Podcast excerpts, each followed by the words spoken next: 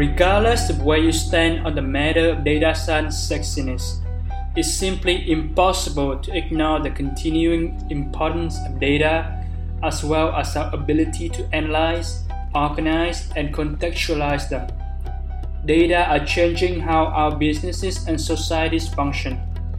They are being used to solve a ton of interesting problems and shaping the questions we can ask of the world around us.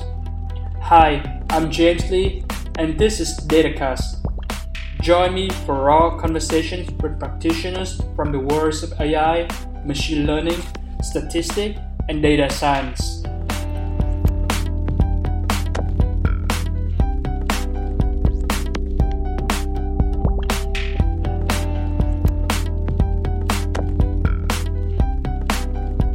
Hello, everyone. Welcome to uh, a new episode of Datacast. And today I have the pleasure to speak with uh, Alexey Grigorev. Uh, Alexey lives in Berlin with his wife and son. Uh, he's a software engineer with a focus on machine learning. He works at uh, OLX Group as a lead data scientist. He is a Kaggle master and he also has written a couple of books. One of them is called uh, Mastering Java for, for Data Science. And uh, now he's working on another one called uh, Machine Learning Bookcamp. So, Alexey, uh, glad to have you on the show. thank you for inviting me. It's my pleasure to be here. Uh, yeah, so I want to start our, our conversation talking a little bit about uh, your educational background. I saw that you study uh, information system and technologies from Far Eastern State Academy in Eastern Russia. So, uh, you know, would you mind quickly going over your uh, undergrad experience? Yeah, sure. Um, I am from a very small city in far east of Russia. It's uh, a city with 70,000 people for Russian standards, it's a pretty small city. Um, I was pretty bad at school, so I was uh, worse in my class. So my grades were bad. All my classmates who had better marks, they moved uh, after uh, after school to some other cities to study, like Vladivostok, Saint Petersburg, Moscow, with good universities there. But uh, since I wasn't studying really well, so I just uh, somehow ended up in um, in the local uh, university. This university, if it has any rank, it's um, at the bottom, like it's first from the bottom. So uh, I don't think anyone knows this university. Anyways, at university, I somehow became interested in studying. So I really somehow realized that uh, math is actually interested, interesting, that programming is also interesting.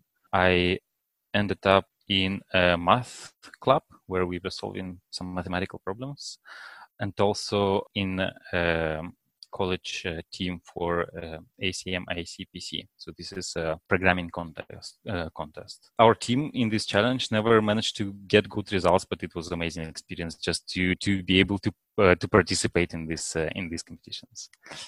So even though my university wasn't known anywhere, my teachers uh, were good, but also maybe the content wasn't up to the best standards. I still managed to learn a lot from uh, during my studies. I, I, was pretty satisfied with uh, with the outcome, um, and for me, I think uh, even if the content wasn't up to date, so for me it was uh, I realized that it's important to take initiative, talk to teachers, ask them, but how about this thing? Can I try this topic? Can I study this language instead of this what you're suggesting? And teachers uh, were pretty happy about this. They really loved it. And uh, for students who took initiative and learned themselves, the, like me, that was a really positive experience. And uh, so I think uh, what matters is not uh, the university where you study, but uh, what you want yourself take from the university. Try to enroll in activities outside of classes like math clubs, programming contests, student conferences, things like that. Awesome. Yeah, and it seems like you pick up a lot of uh, interest in, like you already mentioned, math and and uh, coding uh, during your mm-hmm. time in college. So uh, after finishing your college, you um, you start working as a Java software engineer for the next three years uh, with a string of companies, uh, including Auriga, Intech, and Luxoft in, in Russia and Poland. So you know, can you comment on your experience working at, at this place? As I said, I'm from a small city, and there, after graduating, um, like the only possible option was to work at university or with some governmental structures. So after graduating, I moved to uh, to European part of Russia. There, the job market was quite hot, so it was just enough to to show motivation to get hired. So for junior positions, they would check like if you're really passionate about the topic and then that was enough to get hired because i was hired as a java developer without knowing java at all. So they would just ask basic questions and basically that, that was enough. So this is how i got how i became a java developer. So they hired me without any java knowledge but somehow it was it didn't really go well for my first job so i didn't live up to expectation and um, was fired from my first job it was uh, an interesting experience for me to to think uh, um, to think about uh, what I want to do, how I should behave um, at work. Anyways, the next company, well, I was luckier. There, actually, I could own an entire project end to end, from like backend, front end, deployment, all these things. So my my second job was uh, a lot more productive and beneficial for me. Probably some experience I learned on my first job. At some point in Russia, we actually have uh, a mandatory military service. So all males have to serve military.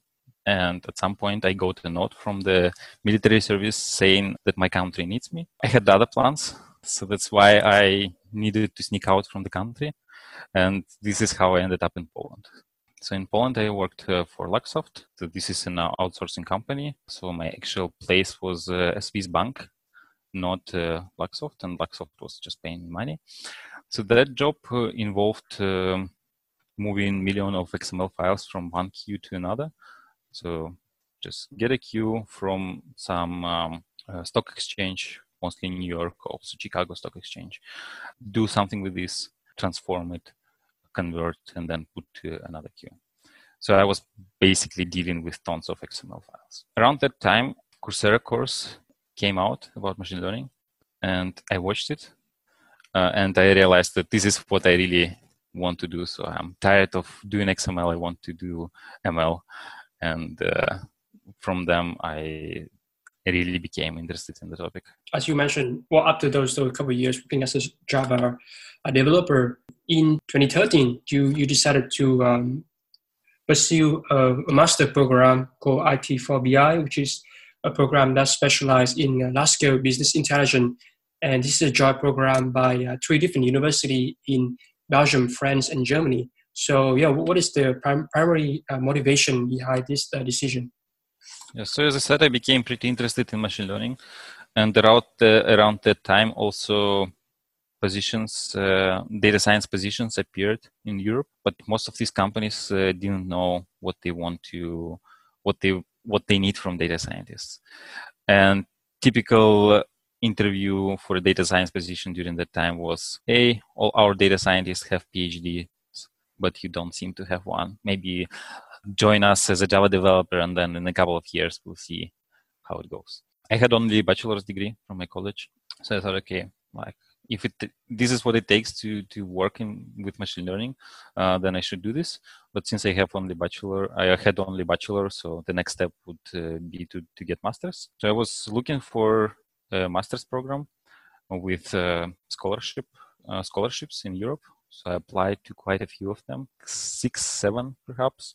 I got accepted to two of them and uh, selected this IT4BI uh, back then I didn't really know that uh, business intelligence and data science are not really the same things. So both had data uh, part there. So I thought, hmm, okay, so this is related. And then in this program, so the the first two terms were in Belgium and France, and then the third uh, one and fourth were specialization. So for me, specialization was uh, large scale business intelligence, which uh, was in Germany, and this is how I ended up in Berlin. And um, you know take a look at, at that. And uh, i believe during your, your master program you uh, when you were at, at berlin you uh, you briefly worked as a research assistant at uh, one of the research group podima group at TU berlin.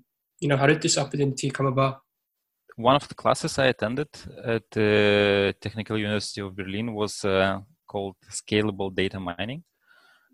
And there we study things like hadoop uh, spark flink and we were implementing some machine learning algorithms. And actually, this DIMA group, the one that um, the teachers uh, from this class were from, one of the teachers said, "Hey, we need uh, research assistants to help help with our research on Apache Flink because the DIMA group they are the original creators of Apache Flink and they needed uh, help to to work on this project to improve uh, to do some research on this. That sounded interesting for me uh, because I could contribute to open source. So this is something that I can do something visible, and this is how I ended up working there for six months during my studies. Um, the work I was doing there was implementing um, some linear algebra operations in uh, uh, Apache Mahout, or mm. Mahout, I don't know how to pronounce it, but it's uh, basically a Java library for machine learning. And uh, this Apache Mahout can use either Splink, uh, either Spark or Flink to like it actually delegates some of the operations to, to these libraries. And I was taking uh, care of um, the Flink part. So it was really a nice thing to have in my portfolio after graduating, like uh, a committer to Apache Mahout, like to an open source project. I am really glad I had this opportunity to work there. I see. And, and, and just a quick note for people who are not familiar with uh, Apache Flink, can, can you give a, just a brief summary? Yeah, sure. So this is basically um, a framework for uh, scalable data processing. So this uh, framework can scale to multiple computers and then process data in parallel and do things like uh, transformation, joins, uh, um, things like that, and uh, in a, reliable way. So this is like uh, it's very similar to Hadoop or Spark, except that Flink can also do this on the fly. So when you have a, a, stream of data, and then you can do some transformations just on the fly, and then uh, Flink makes sure it's done in a reliable way. I see. Interestingly, you know, also during your time at, at TU Berlin, I noticed that you were part of a group that working on a paper that is called Semantification of Identifiers in Mathematics for Better Math Information Retrieval. And this paper actually was later presented at the SIGIR conference on uh, R&D in information retrieval back in 2016. Um, yeah, so can you talk more about that? Yeah, uh, so this was actually my master thesis. So this is how my master thesis involved. Uh, so my master thesis involved into a paper after I graduated. So the name is a bit difficult to to understand, like what this is about. So, but the the goal of this paper is to improve search in scientific documents. In scientific documents, we have a lot of mathematical formulas, and we wanted to somehow understand what these formula, formulas were about. So suppose you have a formula like E equals mc squared, and then somewhere in the text uh, below the formula we have definitions like okay, E stands for energy, m stands for mass, c stands for the speed of light. So what we wanted to do is somehow extract these definitions and map them to know that E stands for energy. And then for each document, uh, we knew what the, were the identifiers there, the definitions. And with this information, we could uh, search in a database of uh, scientific documents. Like we could basically search using formulas. And also we could use this information to, to link documents uh, together.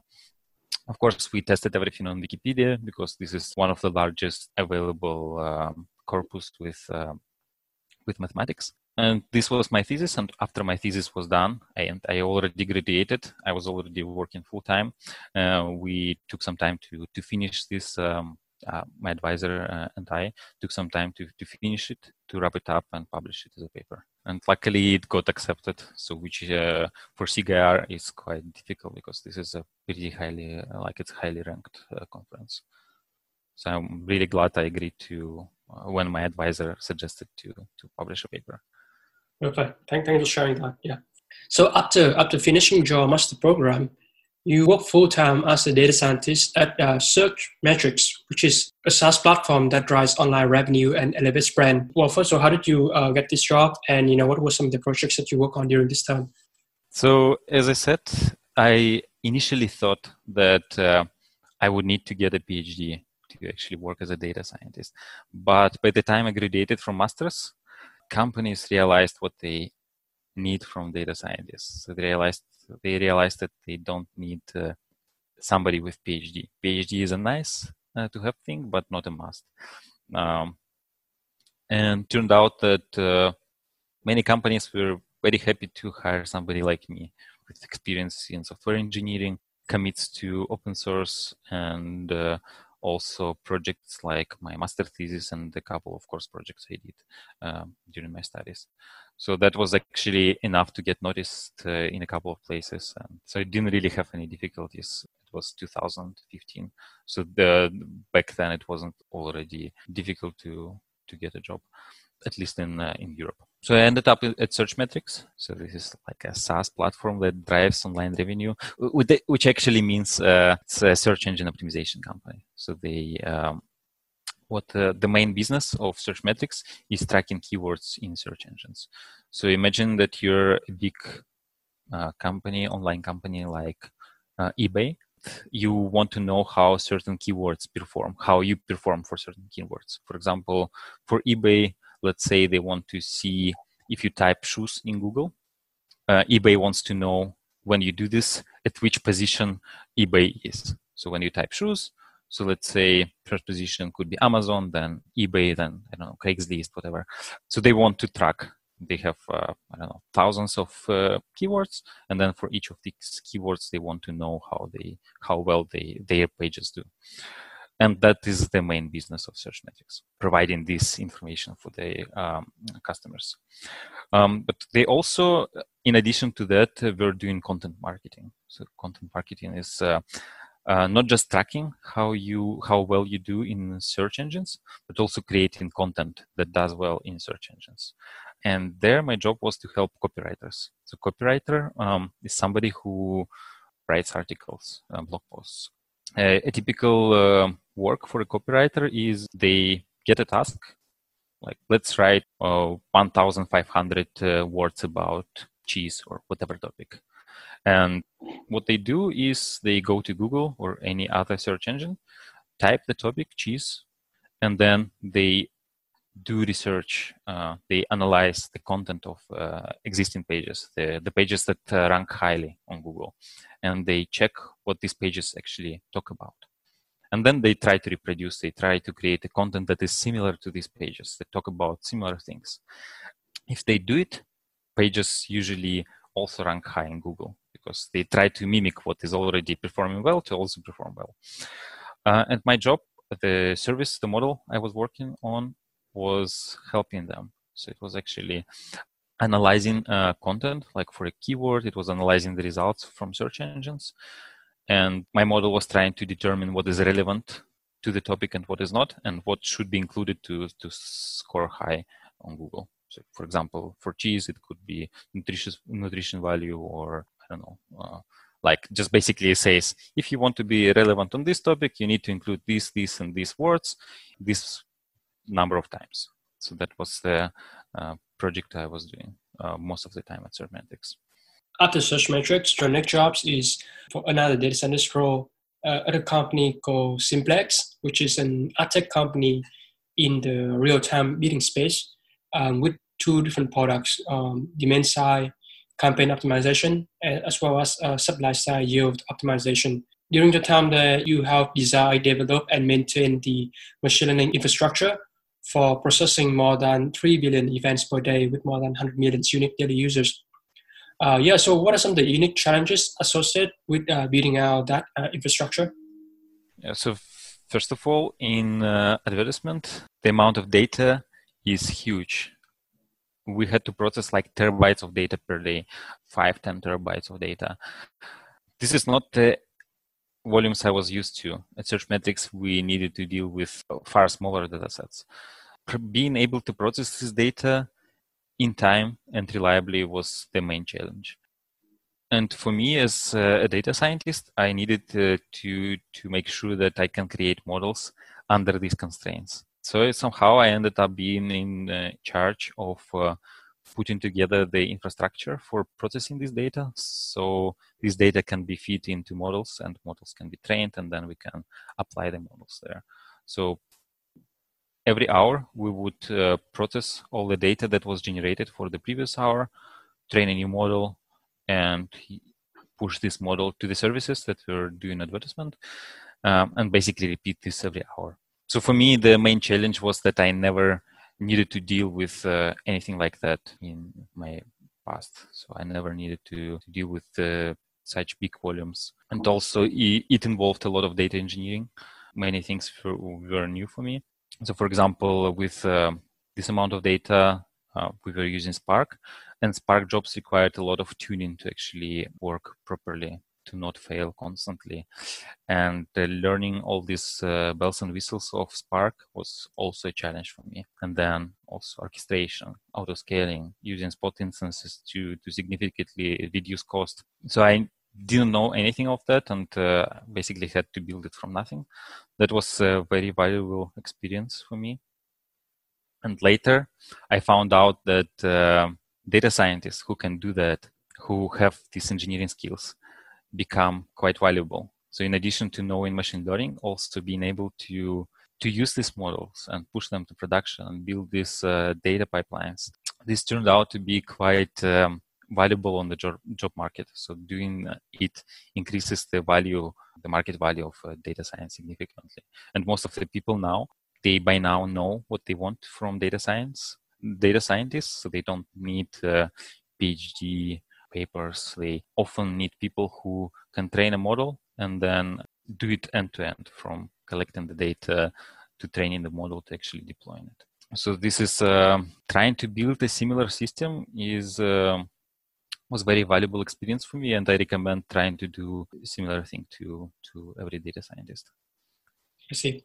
And yeah, it sounds like is this data engineering practice that, yes. that you learned from your time at Simplaex was, was very useful because you um, spent a lot of time kind of uh, learning all these different infrastructure and, and pipeline technologies. And I, I, would assume that this is a very um, personally uh, busy time for you, just kind of like upskill your knowledge and, yes. and, and, learning different things. But it um, paid back tremendously. I believe around you know 2017, 2018, you also put a lot of time participating in Kaggle competitions. What were some of your favorite competitions? First of all, maybe I'll tell you why I did this because uh, when I was studying, I I heard about Kaggle and then I thought, okay, like this doesn't really seem interesting for me. Like, okay, some competition, what's the point? But then at Search Metrics, I was uh, lucky to work with uh, a colleague who was really into Kaggle. Uh, and he convinced me to try to give it a try. So there was a competition. He just uh, started competing, and then he suggested to try together. I initially didn't want, but then he convinced me. I agreed, that competition was text competition so the, there was a database of questions and answers. So for each question there was there were four answers and the task was to select the correct answer. When i tried uh, when i attempted to participate in this competition i realized that everything i studied previously that i studied at university and uh, in online courses was pretty useless for this task. So i felt completely unprepared for that and in general for doing any practical machine learning uh, in competition settings, uh, it felt like I don't know anything at all. Hopefully, I had the, this colleague who helped me, and I tried to understand it. Like I understand it that I have lack of uh, experience doing this practical machine learning. I tried to take part in every competition during that time to somehow learn how to actually do this to um, to do feature engineering how to uh, select uh, the best model, how to tune parameters, how to set up a validation scheme. Um, all that that wasn't emphasized during my studies, and I had to pick it by uh, participating in competitions. So it took a while for me. Uh, this um, six, uh, even more than six months, and then eventually. Uh, I took part in one of the competitions where I scored, my team scored the gold medal. So gold medal is finishing in top 10 of a competition. It was a competition on duplicate detection. So there you have two advertisements. And for each pair of advertisement, uh, the goal was to predict whether this pair is a duplicate or not. We ended up on fifth position, I think, which was pretty good. This is how I got uh, Kaggle Master. After that, uh, I started to compete less because uh, like this knowledge it accumulates, but then with every new competition, um, the return on investment on time on invested time is probably less and less with time. So I my interest faded eventually. But like the the things I learned on Kaggle, that was uh, when it comes to practical machine learning, it was very useful and it helped uh, to my job. Uh, it helped at uh, job interviews. It also helped me with uh, my GitHub So I had a good portfolio to share and to convince potential employers. Like here are the things um, I did myself. So it paid back a lot. Outside of Kaggle, I, I saw that you also participated in other competition at um, academic conferences. I believe you, you got like a second place at the Web Search and Data Mining 2017 challenge on uh, vandalism detection, and you actually you, you know even wrote a paper about it. And then uh, you also got first place at the uh, NIPS 2017 challenge on ad placement. Yeah, so can you um, share the, the stories behind them? Actually, the reason I was uh, taking part in academic conference, uh, in at least academic uh, competitions, is uh, that Kaggle became a busy place. It was very difficult to compete because it was so popular. And in other platforms, like for academic uh, conferences, it was less competition. With Kaggle, it's very time consuming because of other people. Like every time you wake up, you look at the leaderboard and you realize that your position now changed, like dropped 50 places. So in other platforms, it's more relaxed. So maybe instead of 1,000, 2,000 people, it's maybe just 50 or 100. It was possible to stay sane and take part in these competitions. Anyway, so one of the competition I took competitions I took part was uh, this vandalism detection. So let's say you have a, a website like Wikipedia, and everyone can edit a page there. And some people don't use this uh, properly. They might edit a, a, page and then add some swearing or incorrect information. And there are people, moderators, who have to review that. And when they see swearings, what they typically do is they roll back the edit. So the goal of this competition was to do something similar, but for Wikidata, quite similar platform to, to uh, Wikipedia. And the dataset was uh, a bunch of gigantic XML dumps from Wikidata. I think it was uh, half terabyte when uncompressed. So it was quite challenging to actually transform this data and uh, prepare it, the extract feature from it, and then train a model on top of that. That's why actually uh, not uh, a lot of people took part. Uh, many of them were not able to to process this data, and I saw this as an opportunity because uh, I had the skills to process large amount of data. So I decided, okay, this is something where I can do well. And then at the end, I used a simple model. It was a linear model, not an ensemble. With this approach, with good feature engineering uh, and the simple model, uh, I was able to do well in this competition and get a second place. And then I decided not to stop at this and also write a paper, talk at conferences.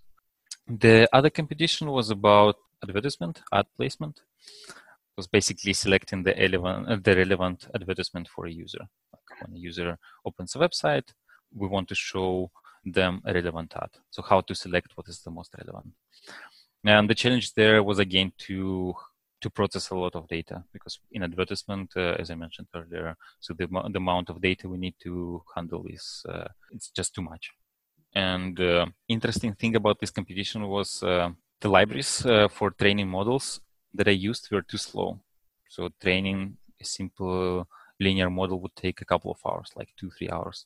And then tuning this model was very difficult. Like how would I, like I would need a few days to actually select a parameter, for example. I knew that for large data sets, uh, there is a good model called FTRL. It's a great algorithm.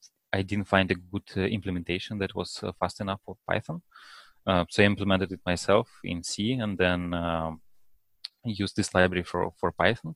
And it gave me a competing advantage because now I could uh, train a model in a couple of minutes instead of a uh, few hours. So I could iterate very fast and basically this is how I ended up on the first place. And this actually uh, this library was pretty uh, useful outside of this competition. So this is something uh, later uh, we used at work to train our models.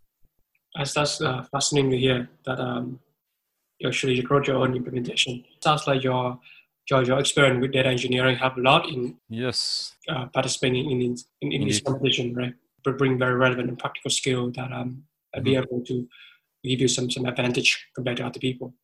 So it also happened to be competitions with a lot of data.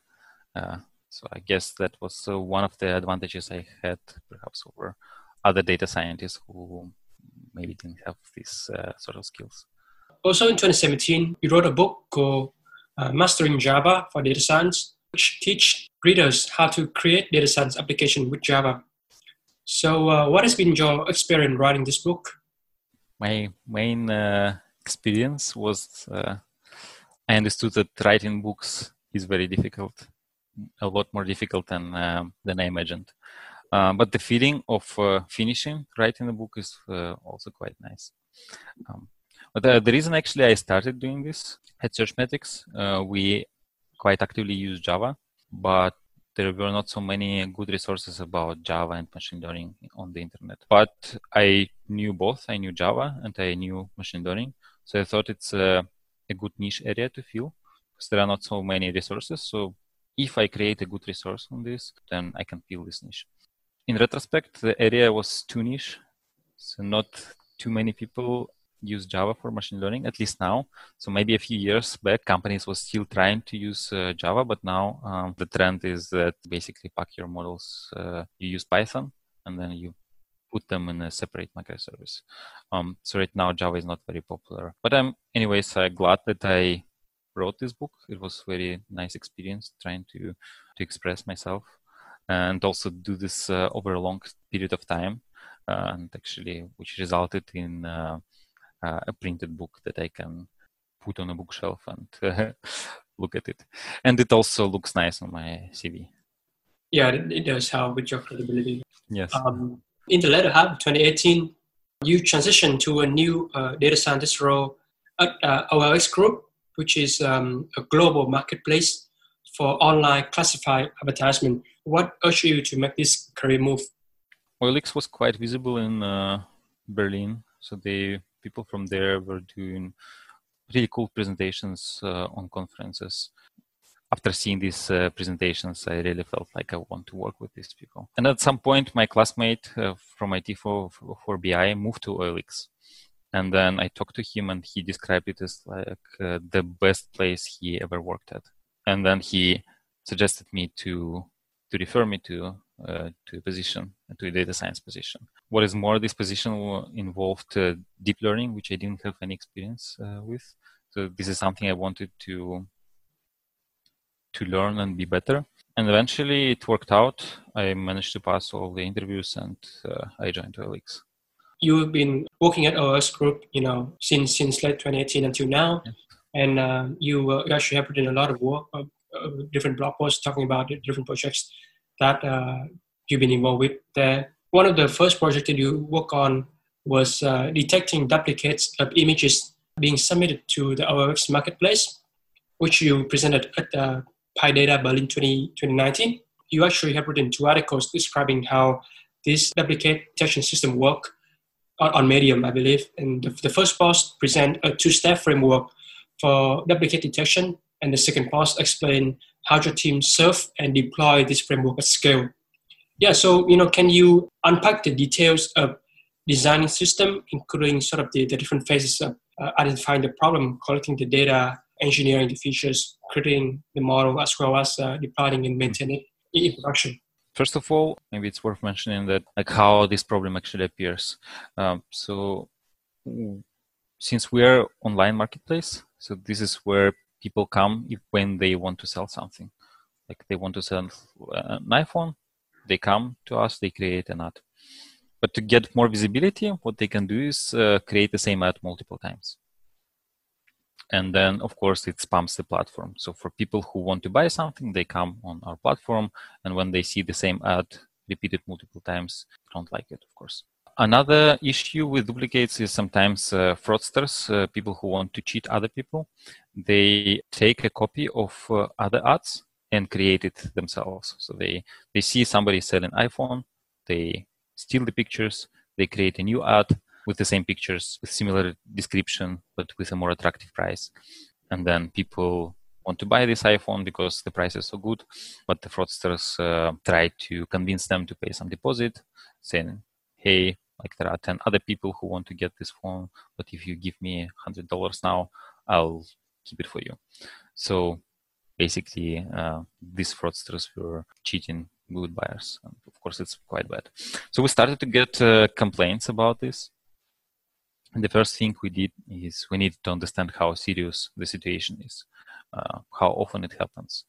So we took uh, a dump of one month worth of data of listings and did some preliminary analysis. I will not tell you exact numbers, but we concluded after this analysis that the problem is indeed uh, serious, that we actually need to, to invest time, move forward, and solve this problem. Since I also was doing, uh, I took part in Kaggle competition about detecting duplicates. Uh, it somehow happened naturally that uh, I was working on this one as well um, because I already had many ideas how we can actually address this problem, what kind of features we can extract, how we can use images, how we can use titles, how we can use descriptions. But the real problem there was uh, not machine learning again, but the infrastructure, how we actually use this to process uh, 1 million listings per day and 10 million images per day. Um, so we started with a simple approach using some simple uh, image caches, uh, some simple features, tried it on a small market. It worked, and then we tried to gradually add more and more markets. Uh, I didn't mention it, uh, but we have market presence in many countries. Um, there are countries with smaller presence like South Africa or Pakistan, and there are countries uh, with a lot of users like Poland or Ukraine or India. So we started with small markets and then gradually we added more and more markets. And uh, each time when we added a, new market, we wanted to make sure that we can still cope with the load. Mm. So as I said, features were pretty simple and then we uh, gradually improved uh, what we had. And the way we used it, uh, so when uh, our service says that this new listing has a high probability of being duplicated with uh, some old listing, then the system can uh, either automatically reject it, so it will just not appear on the platform on our marketplace, or it can send it to moderators. And moderators are people who manually view listings and then they make the final decision. Because in certain cases, it might not be a duplicate for many reasons. It might be a genuine ad, and then uh, it's uh, a human who makes the final decision whether uh, something should go live or not. But of course, we want to automate this process and take a lot of load of the of the human. Yeah, and I'll be sure to. Um, I think included the, the link mm-hmm. to the talk and into the show notes, so people would want a chance to kind of like um, dig deeper if they're interested in you know the, the different uh, tools and technologies mm-hmm. that um, and you use to, to process them at scale. Another uh, prominent project that you were also recently involved with was building uh, an infrastructure for, for serving image models. And you have written a two-part blog series on this um, evolution of image model serving at OLX, including, I believe, the first part talking about the transition from AWS SageMaker to Kubernetes for model deployment, and the second part talking about the utilization of AWS, Athena, and MXNet for design simplification. Yeah. So uh, can you unpack the details of this evolution, including the different um, experiment with, with the model serving options, um, the challenges of making the final infrastructure work, as well as the future direction when, let's say, you have to in- incorporate new models? So we started with a few simple models. So first model that uh, we wanted to to have is uh, uh, we wanted to detect uh, image quality. We wanted to know if uh, an image is properly framed, it has good exposure to light, it's not blurry. Um, because if you imagine when you want to buy something, for example, a car, you want to have a clear picture of a car. So the car should be properly centered. It should be, uh, it should have good, it should have good light. It shouldn't be blurry. So we wanted to detect that. And if a seller tries to to upload images that have problems, quality problems, we wanted to to tell them, hey, you have some problems here, how you can solve it. This the second model we had uh, was uh, a general categorization model. So it's like predicting what is on the image. Is it a car? Is it a bike? Is it dress? Or many other categories. Of course, when we wanted to apply these models at our scale, it was problematic. Basically, we needed to have a proper infrastructure. We needed to get the image from our image store uh, pre-process it, uh, save the results, and use that uh, in the product to make decisions. And since we needed to do it for 10 million images per day, it was we needed to do it fast, a reliable way. So that was pretty difficult. First, we experimented with AWS SageMaker. So in AWS SageMaker, you can have you can basically just deploy your model, and then it takes care of auto scaling uh, and all these difficult things. Um, and it worked well, but it was quite expensive uh, to use. So using SageMaker was three, four times more expensive than uh, just usual um, usual computer, usual server. Um, so eventually, because of the cost, we eventually moved everything to our Kubernetes cluster. Of course, it required some work to to move this because SageMaker was a managed solution, but here we needed to to deal with many things ourselves. As the project grew, we started uh, adding more models, and this system that we built uh, eventually became sort of a platform for uh, serving image models. Uh, we try to make it very easy to add new models. And right now, with our infrastructure, it's possible to do it uh, just a matter of uh, days instead of uh, weeks or months like previously. So this is quite a big project. I think it's very difficult to describe it in words. But if you're interested, uh, please check the um, blog posts. Um, I'll also be talking about this in at a conference soon. This conference is called Berlin Buzzwords. Mm-hmm. Uh, it it happens online uh, this year in June. So it sounds like you know there's so many different criteria that go into uh, choosing a, a, good option for model deployment, right? Not yes. just the ease of usability, but also the the cost, the business cost. Very interesting. You know, what are some of the um, model serving tools in the infrastructure ecosystem right now? You know, besides uh, AWS and Kubernetes that you are also uh, recommend for people who, who checking it out, you know, for any engineers who interested. Yes.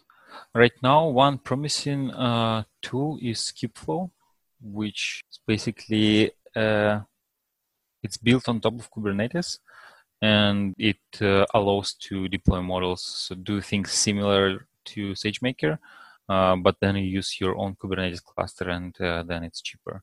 Um, I played with this. We didn't use it in production, but it looks quite promising. And many com- uh, many companies, tech uh, giants, they are now adopting it. So it's com- it's coming from Google, and many big names are using this, and uh, it looks promising. So this is something uh, I'd suggest to to have a look at.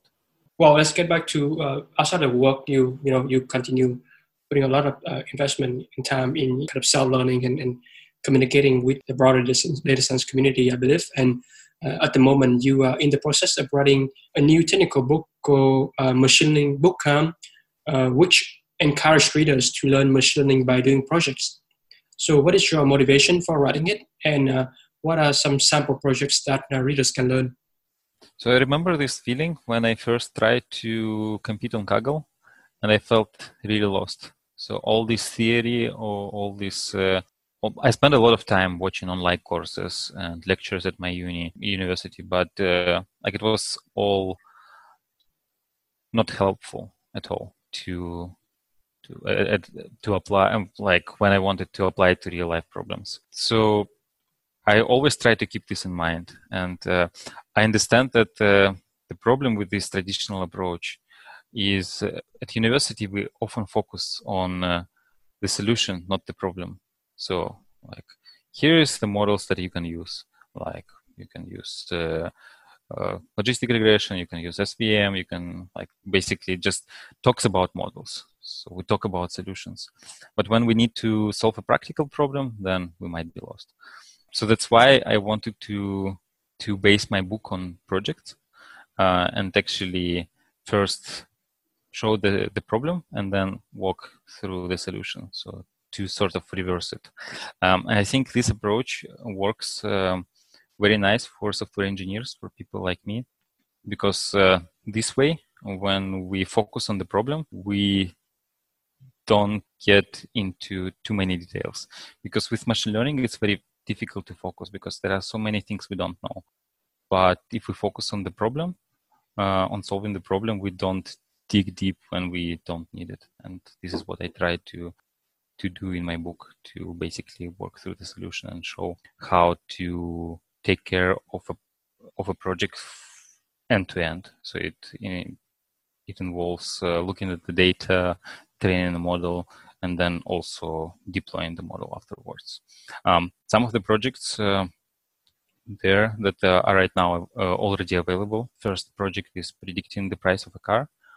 Uh, and then the second project is uh, churn prediction. So this is identifying if uh, customers uh, no longer use uh, the services of our company.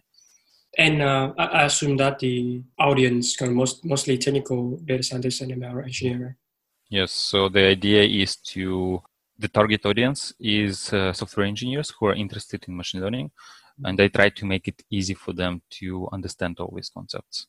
And um, I assume that uh, people who read my book already know how to code, at least have some exposure to programming, not necessarily in Python, but I use Python for the examples. And then by the end of the book, the readers uh, will have uh, a portfolio that they can already show to potential uh, to employers. When you uh, expect to to finish it? Well, hopefully this year. Right now, it's a bit difficult to focus on this uh, while working at home, but I'm trying my best to finish it by autumn this year. Listener to the show can also get, get a discount. Uh, I will put the discount code uh, from Manning into the show notes so people can, you know, uh, get get the um, early access version and, and get the full version once Alexey is, is finished with, with the book. So you uh, you recently gave a talk I found on YouTube called "Getting a Data Science Job," which uh, sort of covered the different components of the data science interview process. As as a seasoned interviewer, what elements of the process that you have seen candidates struggle the most with? Typically, an interview consists of a few rounds. So for a data science position, it's usually theory, like when we talk about machine learning, like things like what's the difference between uh, random forest and gradient boosting machines. So usually data scientists don't have a lot of problems with that one. Then we also have a coding round, so which is basically here is a, a problem, solve it with Python. And then the, there is a, a, round with behavioral uh, questions like tell me about a time when you did something. So what I see that for data scientists, the most difficult part is coding. So I've seen many candidates with uh, excellent uh, CVs but they struggle with implementing simplest algorithms. This is very unfortunate because I think coding is uh, very, it's quite an important part of our job, and we really have to test candidates. Uh, we need to check the ability of uh, candidates to code. What I would recommend is to uh, to practice that before interview and in general uh, try to have pet projects uh, and code as much as you can and i also put together a bunch of interview questions so one of them is about coding for python. So i would recommend to to look at these uh, questions and try to to solve them. Um, mm-hmm. other area is um, behavioral interviews. So it's like tell me about time you disagreed with your manager in this uh, like similar to these ones it's also possible to prepare for these interviews like usually you just need to think about all the situations at work you had not necessarily at work. So perhaps for people who are just starting just graduated from university can be situations uh, in college. If you watch the video you'll know how to actually prepare. Digging a little bit deeper into the resources that you put together. So for people who are preparing for interviews put together a very uh, neat GitHub page that uh, includes both the theoretical as well as the technical question. Uh, you know, include a bunch of uh, you know resources on ML theory and you know uh, you know algorithmic and data structure coding question. Uh, yeah, can you um, can you share some of the topics that you that was being covered in in that and how can people contribute? It all started for me like I just thought that the the resources that I know about interviews they are like when I Google data science interview questions, the question I see they have nothing to do with reality. Often, sometimes there are good resources, but often, often like the top page from Google, sometimes it's uh, not great. So I decided that I should uh, somehow create a good list. And then for theory, it's uh, usual things like uh, questions about linear models, tree-based models, uh, how to evaluate models, uh, questions about neural network so it's again things like how is random forest different from gradient boosted trees. I also what I added is I grouped these questions by difficulty, like what are the easy questions, what are medium uh, questions, what are hard questions. Um, and then I released these articles, and I got a lot of uh, questions. Like people uh, reacted well to this uh, to these articles, so they really liked it. But I also got a lot of questions like, "Hey, now you have questions, but we want answers as well." I didn't want to put answers because I think uh, if I prepare questions and then answers, people will just memorize it, and then uh, I don't think it's useful. On the other hand, I kept getting these messages like, "Hey, how about answers? How about answers?" I thought since so many people want answers, maybe there are some people who would be willing to to write these answers. So that's how I created this GitHub repository, and I just questions there without answers. Uh, and then it was amazing that uh, how community reacted to this, and people started contributing the answers as well. So it's somebody who is preparing for the interview using these uh, questions. Uh, they would take time and uh, actually fill in the uh, the questions.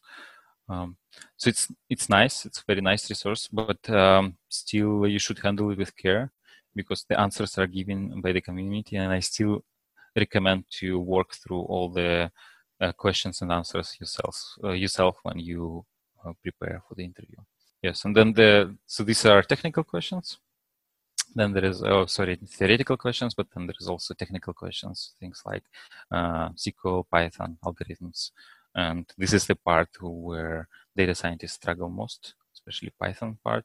So I would recommend to to have a look and then try to solve these uh, problems without looking at the solution first.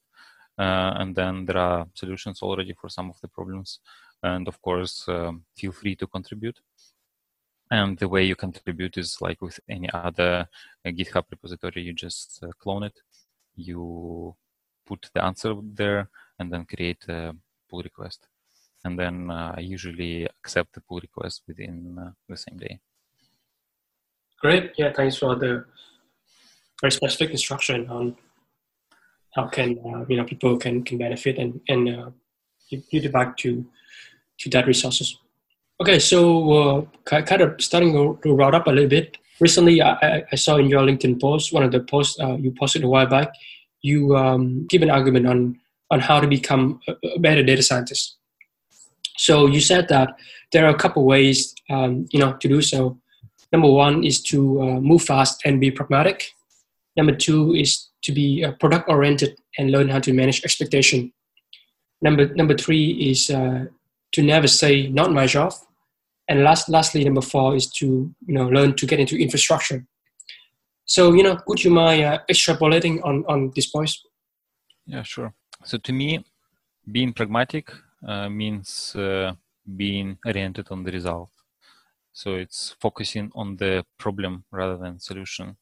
Um, so I see that many data scientists they think about machine learning immediately. So they, if you have a hammer, everything is a nail. And to me, pragmatism is uh, recognizing the situations when you don't need a hammer, when you need something simple. So try to start simple, often without any machine learning, like maybe just a simple heuristic, and then iteratively, iteratively improve this solution and learn from the feedback on each iteration. So start simple. Then product oriented. This is when again you think about users first. So you always keep in mind the user in mind, and uh, you think about the user, not about machine learning uh, algorithms. So I think product product oriented people they are quite pragmatic in this uh, way. So they concentrate again on the problem, not on the solution. And uh, I think the important thing here is always ask why. So why are we solving? Why are we using this tool to solve it? How our users will benefit uh, from this, uh, how they will use it after we solve this problem. Also, managing expectations. This is what I see product managers often do. I think this is very important, especially with machine learning, because people expect a lot of things from machine learning, and we should always be clear what machine learning can do and what what cannot do. So we should learn this from we should learn these communication skills from product managers and try to to actively use that in our job then the third point uh, was uh, never say not my job. So I think we should try to step out of our direct responsibilities and be proactive there. And especially when it comes to model deployment, I think this for data scientists it's uh, a pain point. Uh, so this is something that many data scientists struggle with, and it's very easy to say hey, I'm not uh, taking care of model deployment because we have so many software engineers, uh, DevOps engineers, they will take care of that. I don't need to know how to do this. So I would advise not to not to say that. So try to be involved, even if there are people who are whose job is to do this, uh, I would suggest to be actively involved in, in that and try to take end-to-end ownership of um, the projects and then go the extra mile and deploy the model. And w- this is basically the fourth point about getting into infrastructure, um, because while there are people who train to do this, these people are often very busy because there are many people who, who needs help and being able to use tools like Kubernetes, Terraform, and other like AWS uh, is quite beneficial and makes you independent. So you don't need to depend on these people, wait till they have time to help you. You can just go ahead and deploy your models yourself. There's a report last year from uh, one, of, one of the um, consulting organizations that said that uh, close to 85% of machine learning projects fail to deliver uh, intended promises to the organization in order to actually get ML products in, into the business practice, into making actual impact. There's a lot of hurdles and mm-hmm. also the fact that you know data science and machine learning is, is still uh, a relatively um, new field. There's there's a lot of uncertainty and a, a, lot of misunderstanding from especially from leadership on how to effectively organize uh, projects. It seems like you know this framework that that you provided here uh, encourage the so-called you know ML expert to be proactive and really take full ownership of making sure projects can, can, can be successful. Yeah, and, and hopefully over time, some some of that mindset that, that you provided can, can become much more standardized towards the, the whole field and other people can, can learn all, all that knowledge, have, have the resources to learn all that knowledge to prevent failures of, of ML products. You summarized it uh, nicely. Uh, reflecting on your career thus far, what would be your advice for software engineers who want to make a switch to data science? Yeah, well, uh, read my book, of course. yeah. Um, so one of the things uh, I would suggest is don't jump into details. Uh, so this is the mistake I did. Um, so I thought I needed to study everything to actually to be able to use machine learning.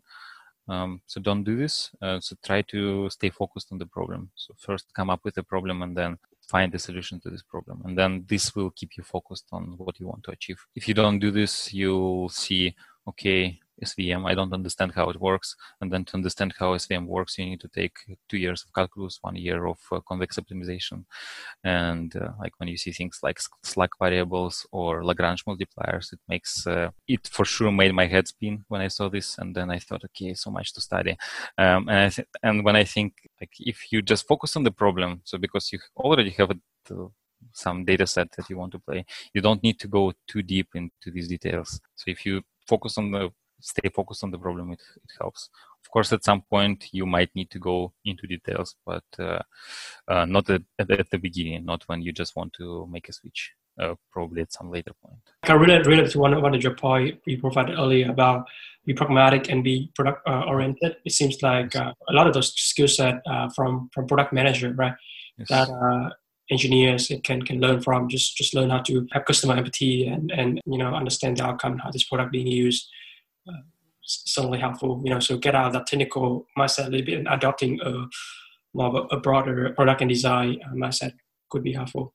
Yeah, and book, right?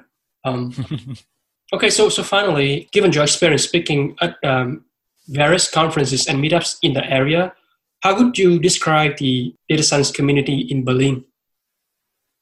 Uh, so there are quite a good big conference in, conferences in Berlin. So one is uh, PyData, and the other one is Berlin Buzzwords. So I know these two. So others are smaller. I really enjoy going to these conferences and seeing what people talk. So the PyData one is more focused on data science. Berlin Buzzwords is more focused on uh, data engineering, but so there are many topics related to machine learning.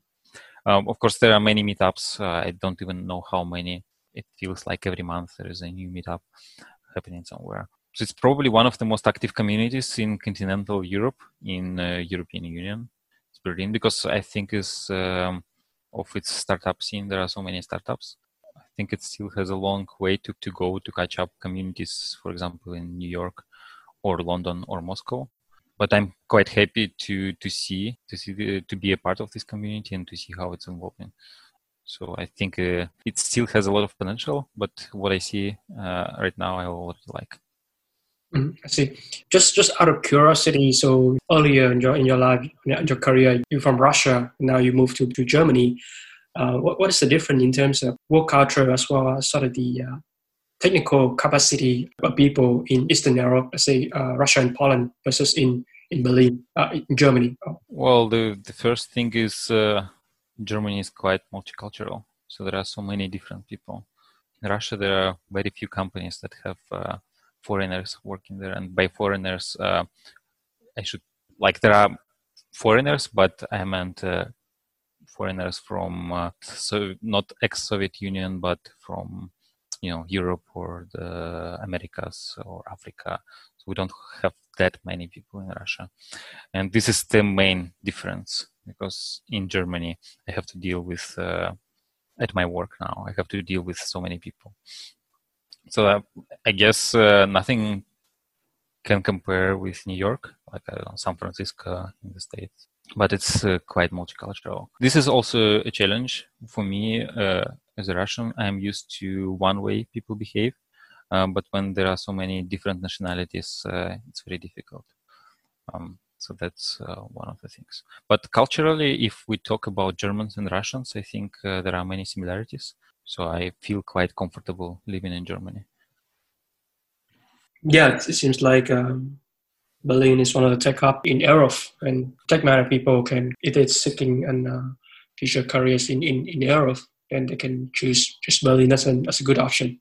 One um, nice thing about Berlin is uh, it's so international, and you can move uh, to Berlin without speaking a word of German. And I've been here for five years, and I feel a little bit ashamed that I still my German is quite bad, and because you can get around with just English for quite long, and companies use English. Um, of course, when you need to to get some document, then you need to speak German, but uh, English is uh, enough for most things. Yeah, that's might be your next challenge, learning German. yes. okay, so so Alexey, at this point of our conversation, I want to move on to the final closing segment, uh, in which I'm going to ask you uh, three rapid fire questions, and then you can just keep the answers for, for the listeners. Question number one: Name three people in the data science universe whose work you really admire? With three, it's difficult. Well, I can for sure name one Andrew Ng, the founder of Coursera. After watching his course, I realized that I really want to do machine learning. And the way he teaches, the way he talks about difficult concepts is amazing. So if I can name anyone who had influence on my career, that's him. With other two, I to be honest. Uh, I cannot compare with, uh, so it's different scale. So I don't have other names. Sorry. A lot of other people also mentioned Andrew Ng as, as um, someone they admire. So, um, you know, definitely agree on that. Question number two Name one book that you would recommend for people to develop um, a better engineering mindset. So one of the things that uh, one of the books I found very useful for me is designing data uh, data intensive applications. So this is uh, like if you want to be better at uh, data engineering, this is the book you need to read. Yeah, I believe that is from uh, O'Reilly, right? Yes, exactly. It has an animal like a pig. And then lastly, imagine that you send out a tweet to all the aspiring data scientists on Twitter. What could you tweet about? How to stay focused on the problem rather than the solution. So I think this is uh, it resonates with me. So like when you want to get in the field, you should not dig deep uh, so staying focused on the problem helps. So I would say focus on the problem, not on the solution.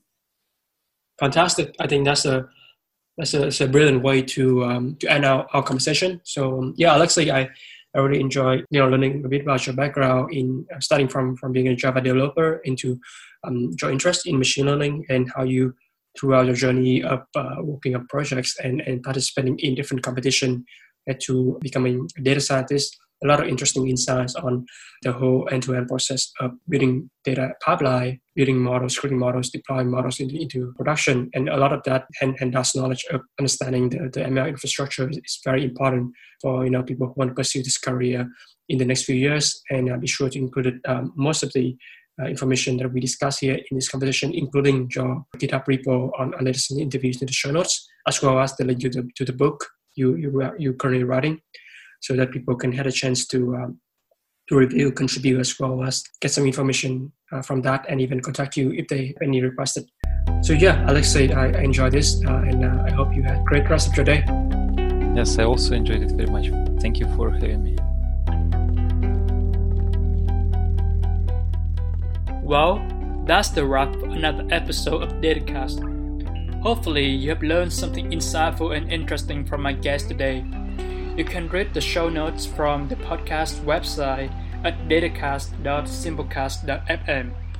If you want to get instant updates when a new episode is released, either follow me on Twitter or subscribe to my newsletter on my website jameskle.com. It is my greatest pleasure that you listen to this podcast and take advantage of the data revolution coming upon us. Goodbye for now.